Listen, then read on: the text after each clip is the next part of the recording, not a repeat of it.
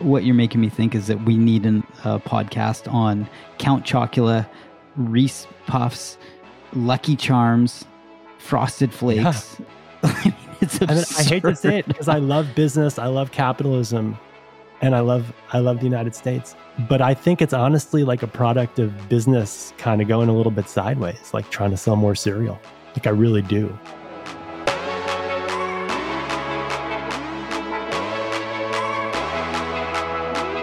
I'm Ben Grynol, part of the early startup team here at Levels. We're building tech that helps people to understand their metabolic health, and this is your front row seat to everything we do. This is a whole new level.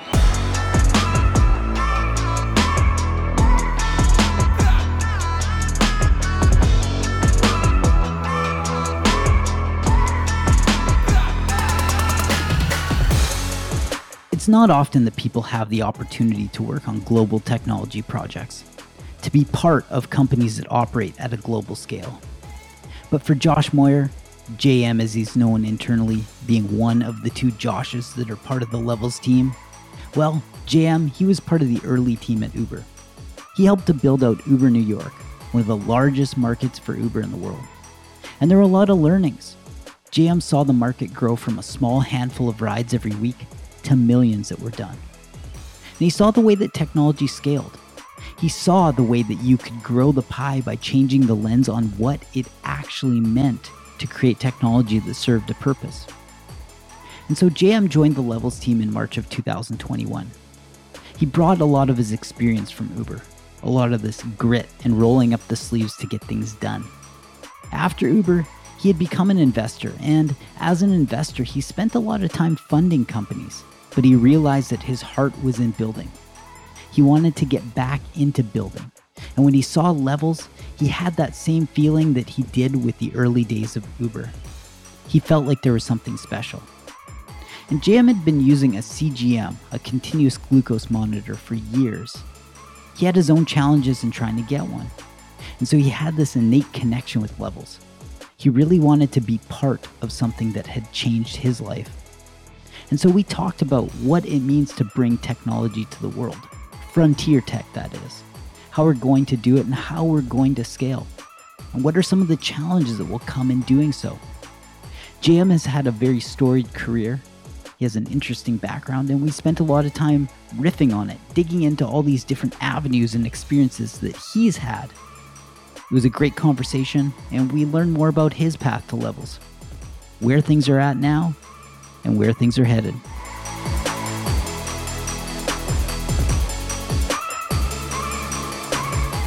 Okay, so the path to building levels. You've had this really interesting experience in building tech at scale that is addressing a large global problem and doing it from the ground up. And so when thinking about this, like where where were you before levels and what was your path in? Sure. So I've always been a startup guy. I started an e-commerce business in college and kind of one thing led to another and I worked at a bunch of different startups at the early stage and eventually found my way to Uber at the end of 2011 shortly after they launched the New York market. The company was about 30 people at that point, spread all over the world, mostly in San Francisco. New York was actually the first city that they launched after, you know, after SF. And when I came on, you know, we're doing a, a couple dozen rides a day, trying to make this thing work. I'm from New York originally. I've been here actually my entire life, including school. Um, and so I was excited to turn on a new transportation network in the city that I love so much. And uh, you know, I was one of three people in the New York office. Um, and over about five and a half years, we grew it to be Uber's largest city, doing something like 3 million rides a week by my last day. I think it's quite a bit higher now. Um, and that was an amazing opportunity. You know, both I tended to join startups in that kind of Series A, Series B timeframe when there's like a product on the ground, people like it, small team. But uh, you know, when I learned about Uber, I got a feeling that this was something special. Even as my family were kind of confused about it, like sounds like a taxi service, and we have really good taxis here.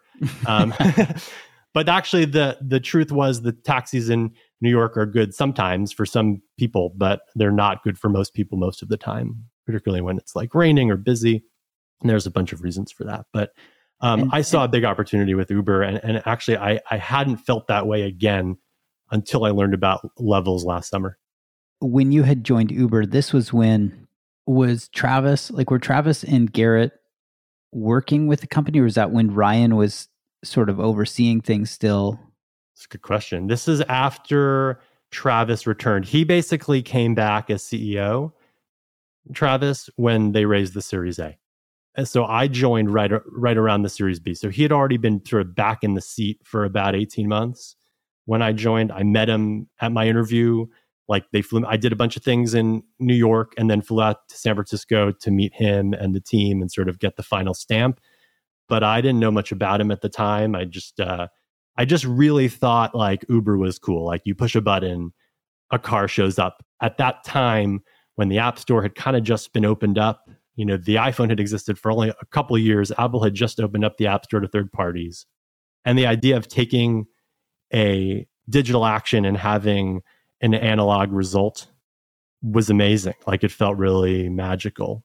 Yeah, it's funny too because you were overseeing arguably, and this might actually be objective, but arguably the most controversial Uber market in the world from a transportation standpoint. So any talk in the news or media always had to do with New York. And part of it was because New York is synonymous with taxis, and New York also has a very interesting. So we're talking New York, the state, and New York City, as in Manhattan and surrounding yeah. areas. Yeah. But the way that the taxi system worked there from a macroeconomic perspective, where you basically had these legacy what do they call them? Not tickets, legacy medallions. Medallions, that's the name of them. Legacy medallions. And so people would have these small pools of like five to a hundred, depending on the size of their fleet, five to a hundred medallions that all had some economic value as they would get traded and passed down from sure. generation to generation. And so the the barrier to entry in operating like starting a taxi fleet was so high in New York and yeah. Uber was seen as this massively disruptive we'll call it a service or a product to the entire transportation ecosystem which generated a lot of jobs and a, a, lot of people's livelihood and i think people were looking at the problem in the wrong way where it's like oh you're actually creating more value but it was really hard to get alignment. So you know ben you you're coming with like a little deeper uber knowledge than i expected here. These are like pretty uh, well informed things that you're saying. So yes uh, i have a big smile on my face if you're in the room. Um, i really like that you know all that stuff. But yes so taxis operate on a medallion system and, and New York City is definitely the most like regulated city in the country. It's partially because of how crowded and, and busy it is here. It's also just kind of the politics of the place. But um, so, I mean, if, if you fast forward a bit, like Uber New York is the only American city that doesn't have Uber's rideshare product. And so when I say rideshare, I sort of mean like Airbnb for rides. That is, you push a button and a car comes and that car is just driven by me or you. Like it's just sort of a regular joe or jane. And uh, you know they get sort of insured by uber but by and large are not a commercial driver. They're just sort of doing this to make a few extra bucks like an airbnb host would. In new york the market is heavily regulated and actually that's not the product we we run here. In new york uber latched on to the black car and limousine mm. regulations mm which are different than taxis in that you can't wave your arm and flag one down. You have to prearrange them. And and before apps, what a prearrangement was is uh, basically a phone call. So you'd call a dispatcher and say, "Hey, I'm going to the airport. Can you please pick me up at 5 a.m.?" And they'd be kind of waiting for you. And the you know the rate was sort of set in advance. It's not on a meter. You just sort of know, okay, it's going to be 60 bucks to get to the airport. And and I think the big kind of uh, you know at least in New York, the regulatory rub was that we believe pushing a button on the app is more similar to calling up a dispatcher and requesting a car than it is waving your your hand in the air. And so what Uber did is it kind of tucked into these black car and limousine regulations fairly in my view, and that is not a supply constrained system or at least it wasn't at the time.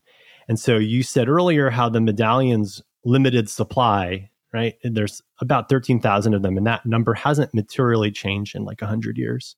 The system was initially created to not flood the market. Like, I think everybody kind of loses if there's unlimited cars. The drivers potentially won't make enough money. There's a lot more traffic, things like this. But it was clear when we launched that the 13,000 taxis and the roughly 40,000 limousines and black cars and livery cars were not enough to serve the city, particularly parts of the city that are not well serviced by public transportation. Mm-hmm. So I mm-hmm. grew up in Queens in the outer boroughs, if you're familiar with the city. And yellow taxis are just not something that I ever experienced, saw, rode in, uh, etc. They just weren't a thing. I did ride the subway a lot. I lived in a part of Queens that had very good subway access, but the like the majority of the square mileage of New York City are not near transportation options. Like there's just not a lot. They might be near a bus, kind of. They're probably not close to a subway. The subway system is expansive, but it doesn't reach everybody. And there are times where you just kind of need a ride home, like it's very late at night, or you're going somewhere weird, or whatever, um, or going to the airport at an odd time. My first interaction with Uber was for an, an airport trip in 2011 and it was really really early in the morning it was like 4 a.m and i requested the car and they couldn't get me one which was a bummer. But later that day i got an email from someone at the company saying hey we saw you tried to order a car um, and we couldn't serve one. Like here's five bucks off the next ride. And again at this point i had never been in an uber but i found that interaction so compelling that i opened the app and tried to use it. And because of their analytics and the way they were operating they knew that i tried and failed to get a car and they acknowledged it and they reached out and they turned potentially a bad experience into a really into a sort of a really cool one. And i think that interaction might seem more normal now. In 2010 and 2011 it was kind of it felt unique it felt special. That yep. was your path in? Like that was sort of the that was my first touch point. Yeah. I talked to a community manager there who pinged me and was like hey sorry it didn't work out. And i sort of tucked that away. I didn't end up joining for another eight months but that was like oh this is interesting. You try to get a car and you can't get one, and then they reach out to you and say sorry and try that's, to get you one the next time. Yeah, that's wild. Because in in on demand, I mean, that's par for the course now. Sure. Everybody not only expects it, but also expects it within like yeah. I mean, minutes. expectations go up over time. We were talking about. I mean, I have a memo that I'm working on now, but it's sort of like one of the points that I make is that expectations go up with time. I think like for levels the magic moment right now is that you eat something and numbers on your phone start to change. And like that's amazing. And i think in the future that will be less amazing but right now it is amazing right? Like i, I eat this bagel and then the number starts to go up on my phone. No. That's a bagel am- does that to you? I mean, uh, or a piece of bread, or oh, I, I, I, I couldn't hear the sarcasm over your beautiful Canadian accent, but oh, you know, right. but right, or like I, you know, or I go for a run and it does this, right? I take an action in the physical world and something digitally happens. It's almost the opposite of Uber. And so where I take a digital action and something happens in the real world. And so that is really cool. But over time, expectations go up. Oh, a car arrived. Oh, it didn't come in five minutes. Oh, it wasn't clean. Oh, it wasn't cheap. The guy didn't know where he was going. Like expectations go up over time. And so where that magic moment in 2011 was was what it was, over time expectations go up and it becomes less, you know, less magical. And so then what was your path to levels? Like when did you have this similar magic moment? Like where did you first hear of levels and then what was that sure. touch point that made you feel cuz when when you and I have chatted offline, it seems like you saw the twinkle in levels that you saw in Uber at that time. Yeah. Um and there's something that is very I don't like to use the word sacred, but it's like very special, right? Like it's you realize when you see it, you're like, oh, this is not the same as everything else? Yeah, th- there are a few things. I mean, one is that I had sort of taken up metabolic health as a focus during the back half of my time at Uber as I was trying to lose weight and I was reading a bunch of people about, you know, fasting and time restricted feeding and kind of the more modern research happening around metabolic health. For me, it was about weight loss, but also just about pushing my body to maybe live in a way that it was designed to or push the limits of what I think is possible. Like there was definitely a time in the last 10 years where I assumed if I didn't eat food for three days, I would die. And it turns out if I don't eat food for three days, I feel amazing. And it's like a nice thing that I now do like once every few months. And I started listening to really smart researchers about this. And, and I should add that my mm-hmm. family are almost all doctors. like my father, my brother, my uncles, my mom works in a medical office. Like I'm sort of surrounded. And so I, this has been on my radar, but this was sort of a new approach to weight loss and health. And I got really interested in it. And I, and I was aware of, of what CGM was. I kind of casually asked some doctors for it who all sort of thought that was crazy. They didn't really get why I'd want this device that it's designed for diabetics, why I would want that not being a diabetic.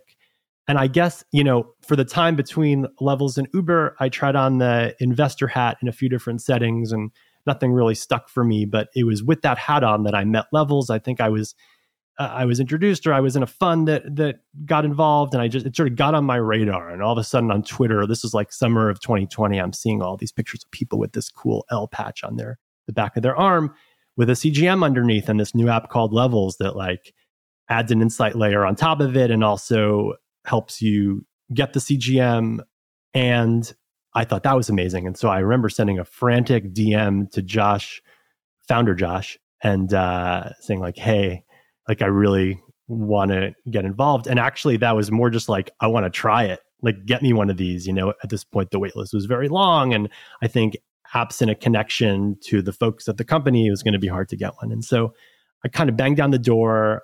I got my hands on one. I thought it was amazing. I actually invested in the company.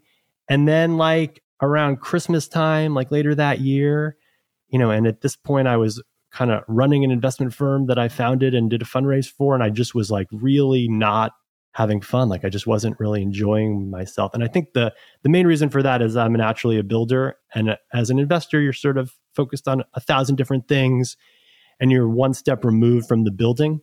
And I wanted to build personally, like with my own hands. Like I'm a startup guy and that works. I think th- there's sort of like a trend where people who do the operating thing for a while and have some success flip over to the investor side. I know a lot of people who do that and it's a common trend. And so I just sort of assumed that's what I should do, but that was wrong. And I think in some ways I was just waiting to be wowed again in the same way that I was with Uber and I just didn't know if that was ever going to come, but it did. And so you know as I tried the product, got to know the team, particularly Josh and Sam and kind of understood how they operated. And then honestly the like weekly form videos, I mean, they just really remind me of the early days at Uber. They really do. You know, really cool and interesting things happening every week. Everyone is really engaged. You can just sort of feel that vibe.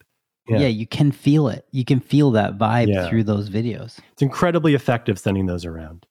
And so I said, oh my gosh, this feels just like, you know, look, I was at Uber for five and a half years. I'd say the first three were super fun. And then the back half was like running a big company that was often mired in scandal. And so the beginning part was the really fun part. And this felt like that.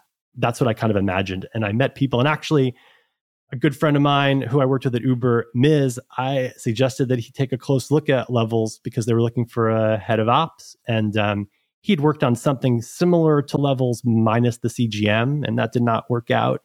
And so I, uh, you know, I made an introduction and, and he joined and had only like the most positive things to say. And so around Christmas time last year, this is like December of 2020, I was like, you know, maybe I should just talk to these guys, like see what they say if I'm like, hey, hire me. so so I filled out the job form just because like they already knew me. I was an investor, but I didn't want to just like ping them randomly. So I like went through the process. I'm like, okay, like let me fill out this Typeform and like tell them that I want to work there. and so that's what I did. And then Josh reached out. He's like, whoa, serious? And I'm like, yeah, I think so. Like you only live once, man. And I'm like not passionate about what I'm working on right now. And I can't stop thinking about this. And I think this is going to be a huge deal. So like, let's talk. And then one thing led to another. It's really funny because you're, so we're going to refer to you as JM. Yes. My and levels friends call me JM. And then we've got Josh Clemente, whom people who have listened to the pod are familiar with by now, either through yep. listening to other podcasts or this one. Um, Josh Clemente, founder of Levels. So, Josh, in, in 20, we'll call it like 2017, was really when his journey with CGM started. But he had this similar challenge that you had where you both became interested in metabolic health and went to go get a CGM and realized like the process of getting one prescribed had so much friction to it because of subjectivity and bias towards use cases for the device. And when I say this, I mean with physicians. Like if you went to a doctor and said, like, hey, can I get one of these prescribed? People laughed at you. And you experienced that with your oh, own yeah. family where people yeah. like, man, what are you talking about? You're like, you are actually losing your mind. And you're like, no, no, I want more insight on my own, the yeah. data behind my metabolic health. Yeah, I want to understand my blood more, glucose. It was even more broad than that. Like I would sort of watch my dad, who's an internist, and just sort of think about, you know, the process. I'm like, okay, so people come in once a year and you take their blood and you look at what it says in it. And then like that's what's going on with them. But like, what if that day is weird? Like, what if they didn't sleep well the night before? What if they ate before the blood test? What if they took a long walk on the way to your office? And like, I just don't think that taking a test, you know, for most tests, like having it be one spot and then that's it for the year, like that's not how we would manage our car. It's not how we would manage our computer or our home or really kind of anything. Just like, how's it going? Okay, good. See you in a year. We have, if you think about the tooling on a car, like the sensors that come in modern cars, like, or on an airplane or any of these things, like hundreds of sensors to tell you exactly how everything is doing. And it just kind of seemed to me intuitively that that's the direction we're likely going to go in for personal health. You know, so many outcomes are driven by when an underlying issue is discovered. Like, like someone dies if they don't find something soon enough, or they're fine if they find it soon enough. So, like, the only difference is the serendipity of when they go and have a test. That's whack. I mean, right? Like, that's crazy. So, it is continuous monitoring and glucose i think is you know a great first step obviously we we think about a broader a broader range of things we should be looking at i actually typically use the scale as an example like i'm going to weigh myself once a year and you're going to tell me like how i'm doing based on that i mean that is even more like you know did i go to the bathroom this morning is going to impact that one you know? And that's just it's just all so crazy. And so i think you know tracking stuff like generally like looking at metrics and recording data and and seeing the bigger picture rather than just one moment in time just intuitively feels right to me. Um and so yeah i was like yeah this like cgm thing sounds pretty cool. So i was testing my own blood with a finger stick and uh ketones as well. So like i would try to eat like only fat and protein and then like check for ketones and see how i'm doing and the ketone strips were like five dollars each and so, like in 2015, I emailed Abbott and was like, "Hey, can I buy 10,000 of these?" because I think there's an opportunity, and like you're charging too much, and people want this, and this is a thing. And they like the email response was the close to like a corporate, "Haha, you're out of your mind. Please go away," as you would get from them. So I like also sort of intuitively felt like there was a an opportunity to sort of expand this stuff and push it further. Yeah, like data and insight, personalized data and insight about one's own metabolic health, one's yeah. own health in in general. And it's interesting that you you started down this similar path of saying, I feel there's an opportunity here, and then fast forward to yeah. we'll say January of 21, right? So December of sure. 20, you reach out to the team, you're already familiar yeah. with them. And I think you and I first connected in early January, and we had yeah. this conversation where it was pretty clear that you could feel it based on the what you were saying and the way that you were communicating it, but that you just felt this innate sense to build, to really build, and yeah. it was something that you missed. I always refer to it as like shoveling dirt, like digging dirt in the early stages where you just wanted to get yeah. roll up your sleeves and get your hands dirty, because that's the stage that we're at right now as a company, and there's a lot of there are many many hard problems to solve being in beta right now, knowing that we haven't launched and we like we're still finding product market fit. Yeah. I mean, I, I even love that approach. Like it's not even my natural sensibility to like, we're not in growth. Like we're, we're going to just try to figure this out. Like we're not trying to maximize X, Y, Z. That is actually not a natural state for me. I'm like, let's go grow it as fast as we can. But actually it's, it makes perfect sense. And I think it is literally the correct answer, the way that we're doing it here, of just being very methodical and trying to understand how people value this and and what else we can bring to them that they'll value and and sort of what the what the future looks like and i think it's um you know in sort of reading I think part of the process of me joining was the folks, you know, like Sam and Josh just sending me tons of documents that they had like written over a year of all their thinking. Here's how I think about regulation. Here's how I think about the future. Here's how, you know, it's all so well documented. And I'd be remiss not to mention like my views on remote work and async work. I think when I first talked to Josh, he was the first person I spoke to at levels and he told me that it was like fully remote. I remember thinking like, oh, that's too bad. like there should be a levels that's not remote because that'll be better. And it turns out like I completely flipped on that. That is wrong. Remote actually is is perfect for this. It enables just a much wider geography of people. You're not limited to one city or one country. And our team is now about 25% international. Like that is not in the US. So you get better folks. And I don't know that I would like be able to do an office right now. Um, I got a couple kids. There are parts of my life that just this was easier for me to do as a remote job. And I think cutting out the fat of a commute and office ritual just lets me do kind of way more and focus on the things that I should be working on rather than like coming to the office and having a cup of coffee and like going to lunch and seeing everybody. Like that's all wonderful, but we're like kind of just down to business here. And um, I really like that. Yeah, it, you can really push it. And so you came on board. I don't remember the exact March date. 1st, 2021, exactly three months ago today. Look at that. Yeah. So you came on board, and what role did you come into? Global head of ops, which I think, you know, the global there is that international launch is something that we're thinking about. Like once we nail US, or at least once we get to a point in the US where we feel like it's ready to go, we can uh, launch in Canada and other English speaking countries in Europe. And there's some sort of aspirations beyond that. And so the first sort of high level task, really, that was told to me before I started, before I got the offer, was like, yeah, like we're thinking about international. We sort of have to duplicate everything we do, taking into consideration regs and market and like norms and supplier availability and like you know Dexcom has a different API for other countries. Like there's just basically every little detail needs to be thought through, and and so they thought that that would be a good one for me. And then Dexcom, just generally as a relationship, I, I sort of lead for now. Um, and so I think it was sort of like there's a lot going on at levels. We're we're doing a lot of stuff. We are running basically a flat org, but there's like no shortage of work. So here's a bunch of things. and uh, that's you know that's what i'm doing now. And this is where the analog comes in of uber experience to to levels. And part of it is building tech at scale. Part of it is the regulatory environment. Part of it is logistics based. And Yeah. although the logistics and kpis are completely different there's still carryover and experience that sure. that's transferable. But as we're starting to think about some of the challenges that we'll face, what are things that you're thinking about with international? Like, how are we going to solve this extremely hard problem globally, not just from a logistics perspective, but from a mission perspective, which is to Yeah. solve the metabolic health crisis?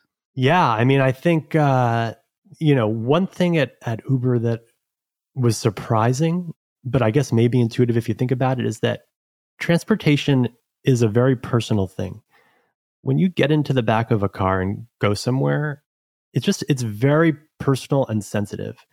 It has some locations attached to it. You're going somewhere. Maybe you're stressed because you got to get to work on time or you're going on a date and you're nervous or or whatever. You're going to the airport and you're afraid you might miss your flight.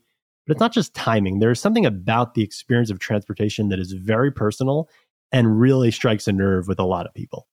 And i think similarly you know with levels we're giving people this opportunity to probably for the first time wear uh, an invasive sensor on their bodies and and sort of it's a bit i think i said this earlier but it's a bit kind of the opposite of uber where you take a digital action and something happens in the analog world. Here something happening in the analog world via the sensor is going to start to appear on your phone. So you know you you eat a bagel and the numbers go up and there's something similarly magical and sensitive about that. Healthcare data obviously is probably one of the most sensitive things we could be handling. And so when it comes to international launch and rebuilding our infrastructure in each country there are regulations we consider. For example how is cgm sold? In many places it's over the counter but there's still regs on how to ship it how to store it. Folks who are able to do logistics for you different currency issues different support. You know if, if we're launching europe we might want to have support folks who are online at their daytime, which for us is sort of the middle of the night sometimes. And so there are sort of it's really have to map the full surface area of our business here in the United States and and figure out what the analog is in each place. And so I don't think it's going to be particularly difficult. It just there's just a lot. There's a lot there. Yeah, and I think that there there are certain things that come with the territory of building in exciting new we'll call them frontier spaces. So you experienced sure. this with Uber where in 2010, 2011, like early days of Uber, it was new technology. And with new technology and excitement, and we'll call it the media hype cycle and everything that happens through social, which has gone up exponentially as a side note, like in oh, the yeah. past 10 years, oh, yeah. um, you get certain things that we will experience globally. I mean, we'll experience it domestically in the US, but globally, we'll experience Me Too companies. Me Too in totally. the sense of not just competitors, yeah. but full on copycats where they take your exact platform and they go, cool. They change it to Jevels, like yeah. whatever it is, and copy it exactly, right? But we'll, we'll experience we'll experience Me Too. There are going to be challenges with regulation, challenges with managing press, and challenges with things like privacy. So I think there there are a lot of analogs that you've seen this once like through the lens of Uber, you saw this once in the full gamut of all these challenges that come with scaling global tech and doing it sure. really fast to not only create a great product and impact uh, as many people as possible and create a great experience and all yeah. these things, but doing so to maintain a position as a market leader. Because when it comes down to that part of execution, there is a cadence that comes with maintaining market leadership. Like you can't be resting on your laurels and have your feet up on the ottoman and expect that you can maintain a position. Yeah, yeah. I mean, look, I love that you said ottoman. Everyone, everyone should get a chance to put their feet up on an ottoman sometimes. I think there are broadly two types of competitors in my mind. Uh, at least this will probably be the case for us. You know, competitor type one, and I think we just saw this recently, and I'm not going to say the name, but like a business operating in a similar space that just like straight up copied our website, emails, photo treatments like it's a joke. And there will be some of the, you know, they're going to do the arm patches too. Uh, this is someone else that I'm thinking of, or just like some of the stuff we do, it's like really a carbon copy. And so that's kind of flattering because it shows that we're influencing them. And also, it validates what we're doing, I think. If there are other folks trying to do it too, it shows that we're not actually that crazy, that there is something here. And then, sort of, the second category is ones that are more vaguely competing with us that are maybe doing something adjacent and could eventually overlap with us. I mean, I think ultimately our high level goal is to build a durable and defensive and defensible business at levels. And if we do that, the competition stuff will sort of take care of itself. But uh, yeah, you know, I think broadly speaking, competitors validate what you do. Um, it shows that there is broad interest in something, and I think that's a good thing. I haven't seen it too much. Sam's heard more of it, I think, in the tech and startup ecosystem, but you saw it with Uber, which is like we are Uber for levels for X. X, yeah. and so we'll start to see levels for X, where it's you see it with certain companies like we are superhuman for X, we are yeah. Slack for X, we are I think Uber there's for like X. Kind of no examples of successful companies that are something for something. You know what I mean? Like, you know, right? Are you able? Are there any examples that come to mind that are like successful companies that started as Uber for blank or anything for anything? There are. Like, I'd push back on it. I think that there are.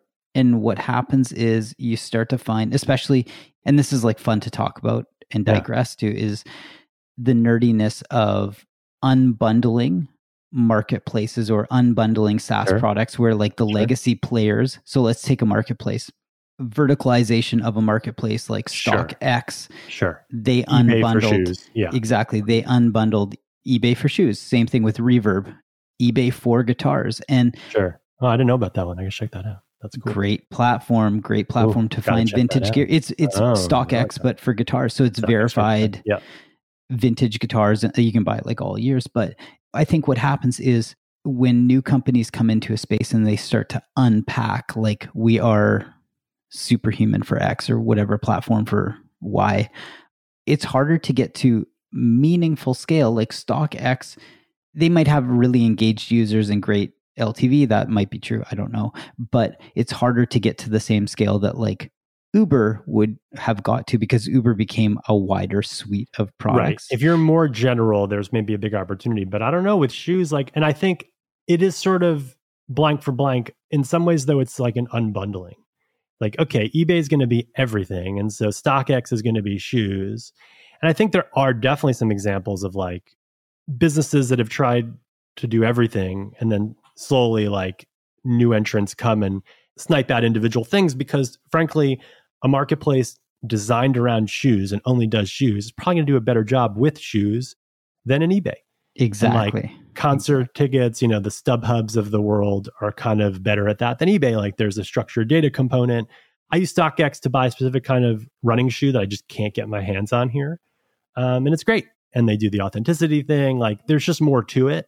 I think of that more as an unbundling than a like blank for blank, but I definitely hear your point. And I think in some ways, you know, you could sort of view levels a bit as unbundling um, healthcare. I think in a certain age demographic, like people aren't getting to the doctor every year, but the decisions they make now will definitely have long term impact, some of which wouldn't really even show up if they did go to the doctor regularly. And so we're sort of promoting a new, uh, a newish view on medicine and, and health, like metabolic health as a focus, you know, as it's sort of the center of everything. You know, someone said, we don't know what our food does to us. That's a genius line, right? Because we don't. You know, we're living in this part of our evolution where there's abundance of everything. We sleep in heated rooms and we have unlimited food. And as Josh likes to say, you know, we might encounter in one day more carbohydrates than our ancestors did in a lifetime. And I'm talking about going back a little further than just the last couple hundred years. And those changes in humanity have led to all sorts of new diseases that didn't exist before. Um, exactly. And a lot of it seems kind of self-inflicted. Yeah, and I think I think that is right to say that we are we're taking one specific part of understanding we'll call it health and wellness of understanding one's own data behind their metabolic health we're taking that small part. It's almost, and I don't want to compare us to Amazon, but the stage we're at, we're at the Amazon book stage, or like we'll sure. call it like the yeah, Tesla yeah. Roadster stage, right? Where yeah. We're really focusing on one specific thing right now to find product market fit, to unbundle this one aspect of this very, very massive ecosystem and from there, we can start to build out to make it a much better experience across a gamut of products and services and all these things yeah. that make people, A, give them an incredible experience, but also give them better insight and personalization to things that shouldn't be like health should just be your right.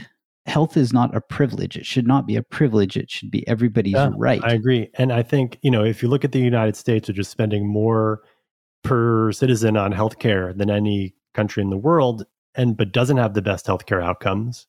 In fact, I think outcomes are actually getting worse. You know, life expectancy is going down. We're the richest country in the world. We're spending more than anyone. We can do this well, but the system is really borked in a lot of ways. Um, and I think, you know, I think the mission here is probably even stronger than Amazon's. And, you know, Amazon touches my life every day. And I hope we can have a tenth of the impact on the world that they have. But the mission is is clear. There's a crisis. People are living less well and less long than they ought to be, than they have in the past, and then you'd think they would for the amount of money we spend on all this stuff. And uh, you know, a lot of that spend is geared towards later in life. There's a preventative sort of aspect that I think is often ignored. Um, and that's where we're focused, right? If you can help people understand, you know, I have this memory growing up and like I was always a little chubby, and that peaked when I after I had my first kid, and I've kind of reined that in through a bunch of things, including focus on metabolic health. I remember as a kid, like eating cereal in the morning, which itself is just an is a the institution of breakfast. I think deserves a separate podcast um, with someone smarter than me on that topic. But it's sort of like total nonsense, like the most important meal of the day. Like here's a bowl of carbs, like go for it. I remember, and we're similar age. You may remember this too. A pyramid in the back of the cereal box it's like the, you know, the food health pyramid sponsored by the American Medical Association. You might not have seen it exactly that way. But the gist of it was that it's a pyramid and the base is the stuff you should eat the most of and that's of course you know cereals and carbs and, and things like that and at the top of the pyramid is like you know bad things like oils and fats. Mm, don't eat any of that. Fat is fat. I mean kind of a funny name for the thing you know but and that like turns out that was like exactly backwards. And i don't think you or i are that old that like the world has changed so much. Like we just have been giving people bad information. And there's a bunch of reasons. Some of them are nefarious. Some of them are honest mistakes. Some of them are just we didn't know better yet. But boy, oh boy, people just don't know. You know, the calorie, this sort of like 100 plus year old idea, like when you burn something, the heat sort of, you know, it creates a, uh, the energy that's that it takes to raise one milliliter of water one degree celsius. Like that's the center of metabolic health? The calorie like calories in calories out. A donut is the same as a steak? Like come on. So there's all this stuff out there that's just wrong. and I forget the question you asked, but I just get so amped up thinking about all the misinformation I was fed my entire life. Like, oh, you're a little fat. You should just like try to eat a little less. Just eat a little less, right? Because calories and calories out. 2,000 calories is a pound. Just eat a little less. You're either like mesmerized by what I'm saying or I've lost the connection. It's one of those. no, Maybe neither. I, what you're making me think is that we need a uh, podcast on Count Chocula, Reese Puffs, Lucky Charms, Frosted Flakes. Yeah. I mean, it's absurd. I, I hate to say it because I love business, I love capitalism, and I love the United States. But I think it's honestly like a product of business kind of going a little bit sideways, like trying to sell more cereal. Like I really do.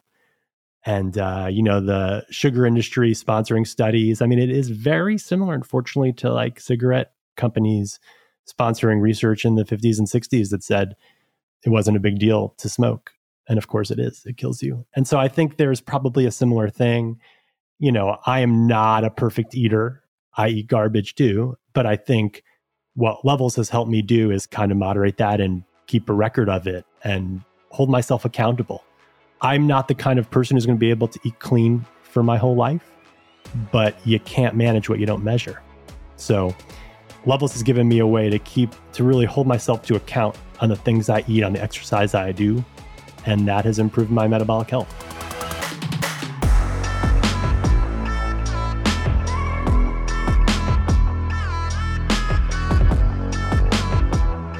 Tech startups are like the new garage bands.